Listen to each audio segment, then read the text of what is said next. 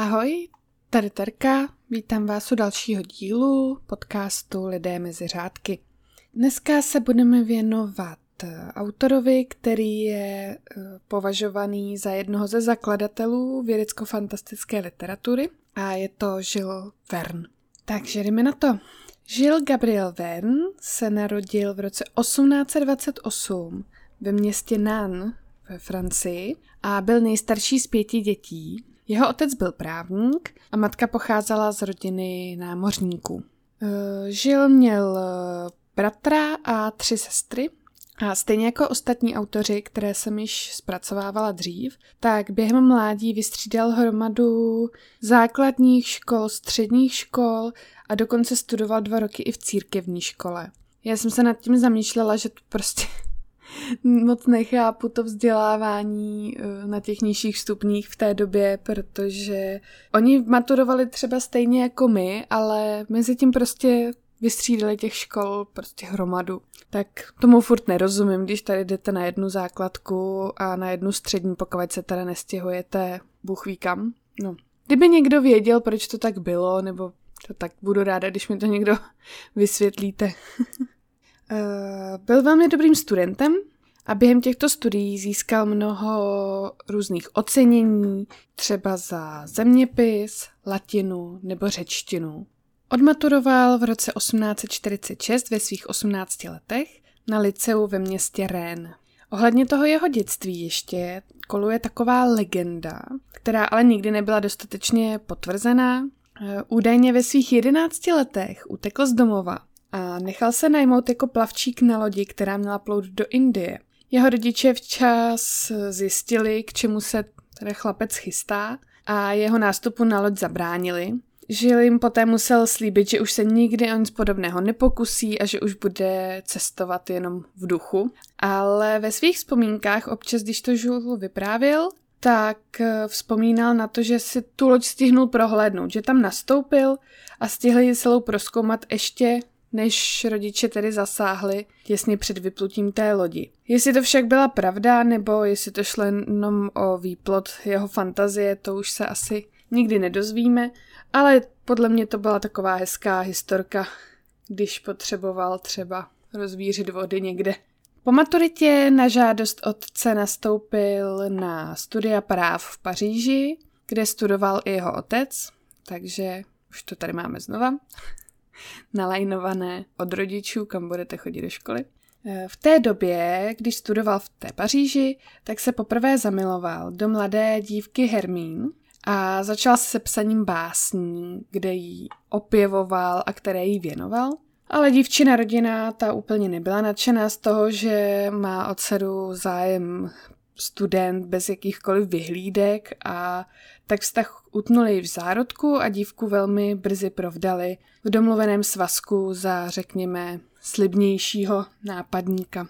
To Julese velmi rozčílilo a začal si podle svých slov vztek vybíjet při psaní a v jeho dílech se pak motiv násilně provdaných dívek nebo takových těch domluvených svazků vyskytuje velmi často, takže je vidět, že se z toho chlapec úplně nevzpamatoval tady z té křivdy. No možná si potom ty rodiče té dívky hrvali vlasy, když zjistili, že byl úspěšný tak, jak byl, ale pozdě bycha honitinu. Usadil se v době těch studií natrvalo v Paříži, kde se začal věnovat psaní. Psal tedy ze začátku hlavně básně, divadelní hry a také psal román s názvem Kněz v roce osmnáct set třicet devět, kde vzpomínal na svá studia v semináři. Ale tady ten román, i když ho psal opravdu dlouho, tak ho nikdy nedokončil. Celkově mnoho děl z té doby zůstalo nedokončeno anebo byly zveřejněny až později, když už byl jako známý spisovatel. Jeho inspirací a literárními vzory byly například Viktor Hugo, Alexandre Dumas, Alfred de Musset, Molière a nebo William Shakespeare. Ale on sám tvrdil nejvíc, že ho ovlivnil právě Viktor Hugo a dokonce uměl z paměti recitovat pasáže z jeho knih, což teda klobouk dolů, protože to není úplně lehké čtení a jak jsou tam takové ty dlouhé květnaté věty, tak tohle to recitovat, tak to teda, jak říkám, klobouk dolů, no. Aby se uživil a mohl se tak věnovat tomu psaní, tak dával často soukromé hodiny a také vypomáhal v jedné právnické firmě, ale pouze jenom jako asistent, což velmi nelibě nesl právě jeho otec, který doufal, že v té době se již bude věnovat té právnické dráze a že prostě bude úspěšný. A to, že píše, to nikdy nebral ten jeho otec jako, že by ho to mělo uživit, že to je prostě jenom koníček a že z toho vyroste, což se teda nestalo. Tak myslím, že to tatík taky potom přehodnotil tady ten svůj názor. No jelikož tatík bydlel stále s rodinou daleko, tak informace měl pouze ze synových dopisů a nic moc s tím neudělal. Každopádně, když žil potřeboval, tak ho finančně samozřejmě otec podpořil, což zase je dobře. Ve svém mládí a nejen mládí měl, žil mnoho zdravotních problémů, z čehož hodně z nich bylo nejspíš způsobeno právě tím životem v Paříži, protože tam se nežil ze začátku úplně na vysoké noze a často trpěl i hladem. Měl časté problémy se zažíváním, trpěl bulimí, záněty střev, ale i paralýzou obličejových nervů, která ho údajně postihla po častých zánětech středního ucha. A tady ty obtíže se mu často různě vracely, že to vždycky ustalo, pak to zase, pak to zase přišlo, takže to taky neměl úplně veselé po, po té zdravotní stránce. Ale i přes tyto zdravotní obtíže dokončil ta právnická studia a mohl se tak věnovat práci advokáta, i když samozřejmě to nebyl úplně jeho jako sen. Při studiích také začal se svými přáteli ze studií pořádat v různých pařížských saloncích večeře, které nazývali jedenáct bez ženy a užívali si tak svobodného života a vydrželi jim to celkem dlouho, byli nadšení, že prostě jsou to svobodní mládenci a že prostě na co ženská, že jo. No, ale časem se všichni jeho přátelé oženili a tak už tady ten jejich spolek neměl úplně jako smysl a nebyl na to samozřejmě čas, protože začaly mít děti a tak dále. No a tak si Žil řekl, no tak to už je blbý, že jo, abych byl samotný jedinej, tak se začal porozlížet po manželce. Jeho ženou se nakonec stala dvacetšestiletá vdova Honori Morelová, která měla z předchozího manželství již dvě dcery. Bylo jí dvacet šest a už byla vdova a měla dvě dcery, což prostě na dnešní poměry mně to přijde docela masakr, ale tehdy to bylo, tehdy to bylo normální, protože oni se brali ty lidi třeba v šestnácti, v osmnácti, jo, hrozně brzo. Uh, Honori a Žil spolu měli později syna Michaela, který miloval otcovo dílo a po jeho smrti mnoho jeho nedokončených děl dopsal. Celkem dokončil osm knih, které jeho otec za života nedopsal, a všechny knihy poté dodatečně vyšly pod jménem teda Julese Verna. Žil věděl, že ho psaní zcela neuživí v té době a tak začal věnovat i obchodování na burze a obchodování s akciemi, aby si mohl dovolit právě po večerech psát a nemusel řešit tu existenciální stránku. Později během svého života také hodně cestoval, což se zásadně odrazilo v jeho díle. Navštívil třeba Anglii, Skotsko, Skandinávii, Spojené státy, Afriku, Německo, Nizozemí a Dánsko, takže to myslím, že na tu dobu je docela slušný seznam. A zajímavostí je ještě, že v roce osmnáct osmdesát osm byl zvolen radním ve městě Amiens a v tom městě dodnes stojí na jeho počest divadlo.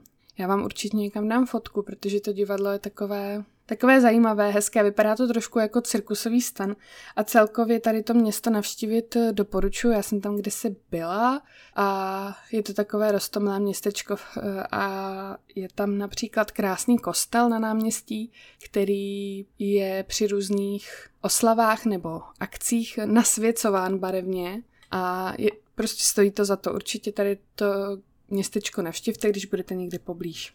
Tady v tom městě, v tom Amiens, Jules Verne také zemřel v roce devatenáct set pět na komplikace spojené s cukrovkou. Takže zase nic moc veselého, ale vzhledem k tomu, co všechno zažil za svůj život, myslím, že se ten život celkem užil. A teď se dostávám k tomu dílu, Co se týče toho díla, tak Jules Verne začal psát, jak jsem ji zmínila, už v útlém mládí, tedy nejprve z těch romantických důvodů. Ze začátku bez nějakých velkých ohlasů psal hlavně básně, povídky, libreta k různým hrám a divadelní hry. A díky tomu, že často navštěvoval literární salony v Paříži, tak se seznámil i s osobnostmi té doby. Například právě potkal Alexandra Dumase a jeho syna a představil mu rukopis jedné ze svých komediálních her, která byla poté nejspíš díky Dumasovi uvedena v roce osmnáct set padesát na prkna divadel. O rok později začal vydávat různé své povídky v časopisech, a Verne se postupně velmi nadchl pro geografii a vědu a začal ji zakomponovávat do svých děl a začal psát právě romány a cestopisy, což jsou ty knihy, díky kterým ho známe doteď. V roce osmnáct set šedesát dva se seznámil s nakladatelem Pierrem Hetzlem, který vydal jeho první román Pět neděl v balóně. A ten román měl v té době tak veliký úspěch, že Hetzel nabídl Vernovi exkluzivní smlouvu na dvacet let. V rámci té smlouvy bylo dáno, že Verne napíše a vydá minimálně dvě díla ročně, což pro něj vůbec nebyl problém. A díky této smlouvě se tak Jules mohl věnovat již jenom psaní a nemusel shánět žádná další zaměstnání, aby sebe a rodinu uživil, protože to byla velmi výhodná smlouva, takže finančně byli velmi dobře zajištěni. A Hetzel potom ty Verneovy knihy vydával pod hlavičkou takové edice s názvem Podivuhodné cesty a tento cyklus nakonec obsahoval přes padesát titulů dobrodružné a cestopisné literatury, což je teda docela dost, protože teď, když si řeknete, že nebo vidíte nějakou edici nebo sérii prostě knih, tak je to třeba do deseti dílů, no tak tady to bylo prostě přes padesát knih. V roce osmnáct set šedesát čtyři spolu Verne a právě ten nakladatel Hetzel uzavřeli další kontrakt, kde se Verne zavázal k napsání dějin velkých zeměpisných objevů. Na nich ale už nepracoval sám, ale spolupracoval s knihovníkem Marcelem Gabrielem. A ten důvod byl prostý, že Verne hovořil a psal pouze francouzsky. A proto byly jeho komunikační schopnosti dost omezené, co se týče nějakého výzkumu. A potřeboval proto někoho, kdo umí více jazyků, aby mu prostě překládal, když byl třeba v té cizině a dělal nějaký výzkum, aby vůbec věděl prostě, o čem lidi kolem něj mluví. Což mně přijde hrozně legrační vzhledem k tomu, jak jsem vyjmenovávala ty země, co všechno procestoval, tak že ho to nikdy nedonutilo naučit se nějakou, nějakou další řeč. Prostě ne, já budu mluvit jenom francouzsky a prostě si s tím poraďte, takže myslím, že třeba Britové ty z něj museli být vyloženě nadšení. No nic.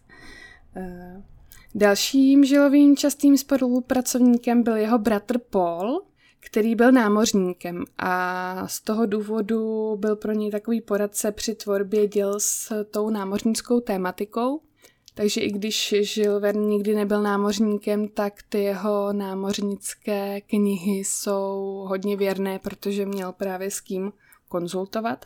A díky své spolupráci s těmito muži a i s tím nakladatelem Hetzlem, který byl vlastně vždycky prvním, kdo četl ta jeho díla a často některé části přepisoval nebo k tomu měl hodně připomínek, tak je občas pochybňováno autorství některých těch jeho děl, ale doteď vychází pod jeho jménem.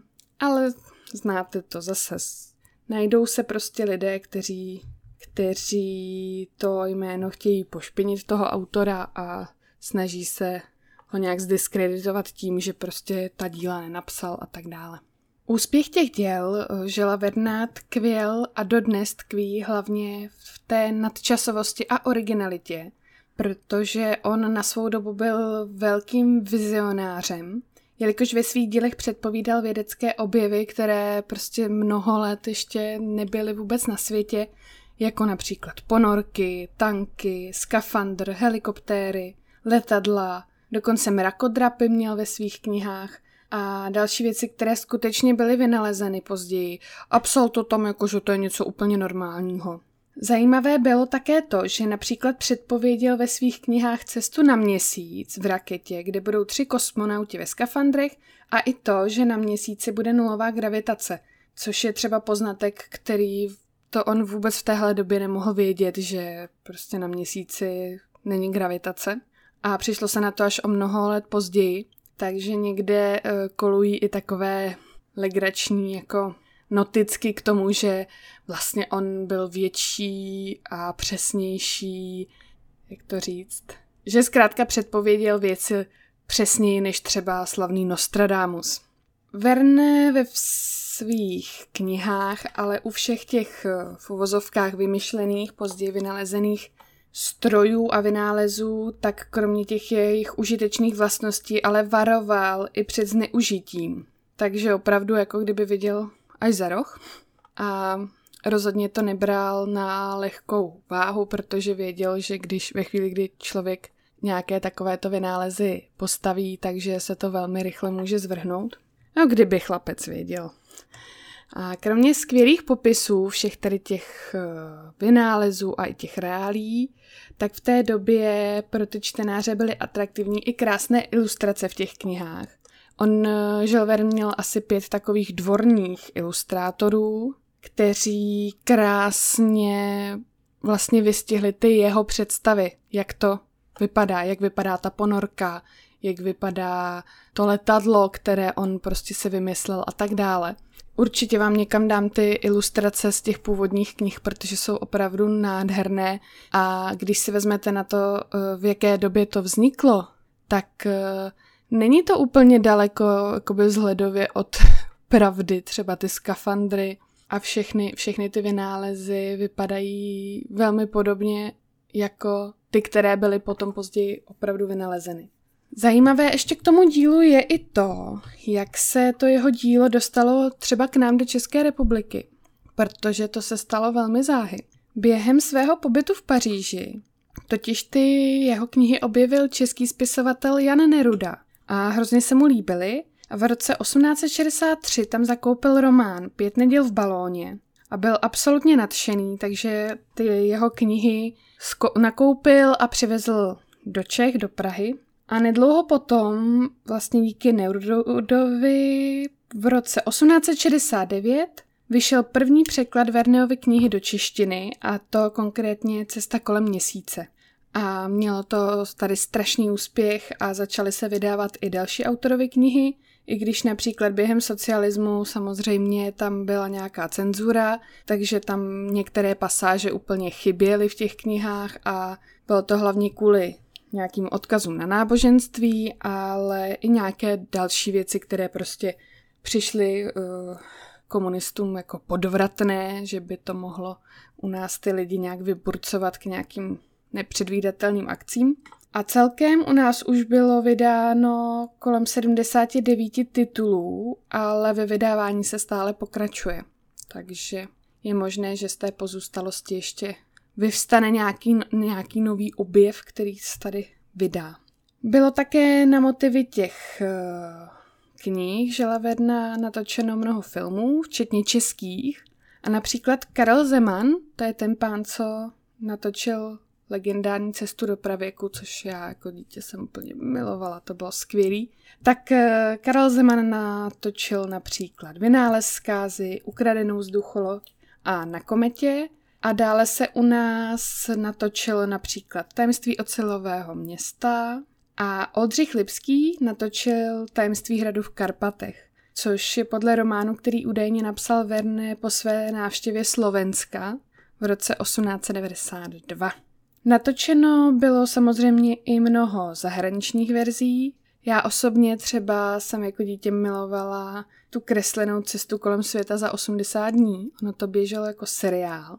A to, co jsem zjistila až teď, tak to bylo v koprodukci Španělska a Japonska vyrobeno ten seriál, což teda mě v životě nenapadlo, já myslela, že to je francouzský. A ten seriál se jmenuje v originále Willy Fog na cestě kolem světa a určitě si to budete pamatovat, tam všechny, ta, všechny ty postavy byla ta antropomorfní zvířata, takže Willy Fog byl lev třeba v, normálně v tom, v tom fraku a všechny ty postavy vlastně tedy byly zvířátky a já jsem to třeba milovala. Je to už teda staré, je to z roku devatenáct set osmdesát jedna ale v devadesátkách to na české televizi běželo celkem často, že si to pamatuju, jak jsem na to koukala. Že to doporučuji určitě, jestli máte děti, tak se jim to bude líbit. O Julesu Vernovi jako takovém jsem nenašla, že by byl natočený nějaký film o jeho životě, ale určitě uh, najdete mnoho knih o jeho díle a o jeho životě, a i když jsem ji nečetla, tak uh, prý stojí za zmínku určitě kniha Ondřeje Nefa, což je český spisovatel z sci-fi a také žurnalista. A ta byla vydána ke sto padesátému výročí narození Julese Verna. Mělo by tam být popsáno úplně všechno. A ta kniha se jmenuje Podivuhodný svět Julese Verna a dá se to sehnat v antikvariátech, koukala jsem, že i na internetu.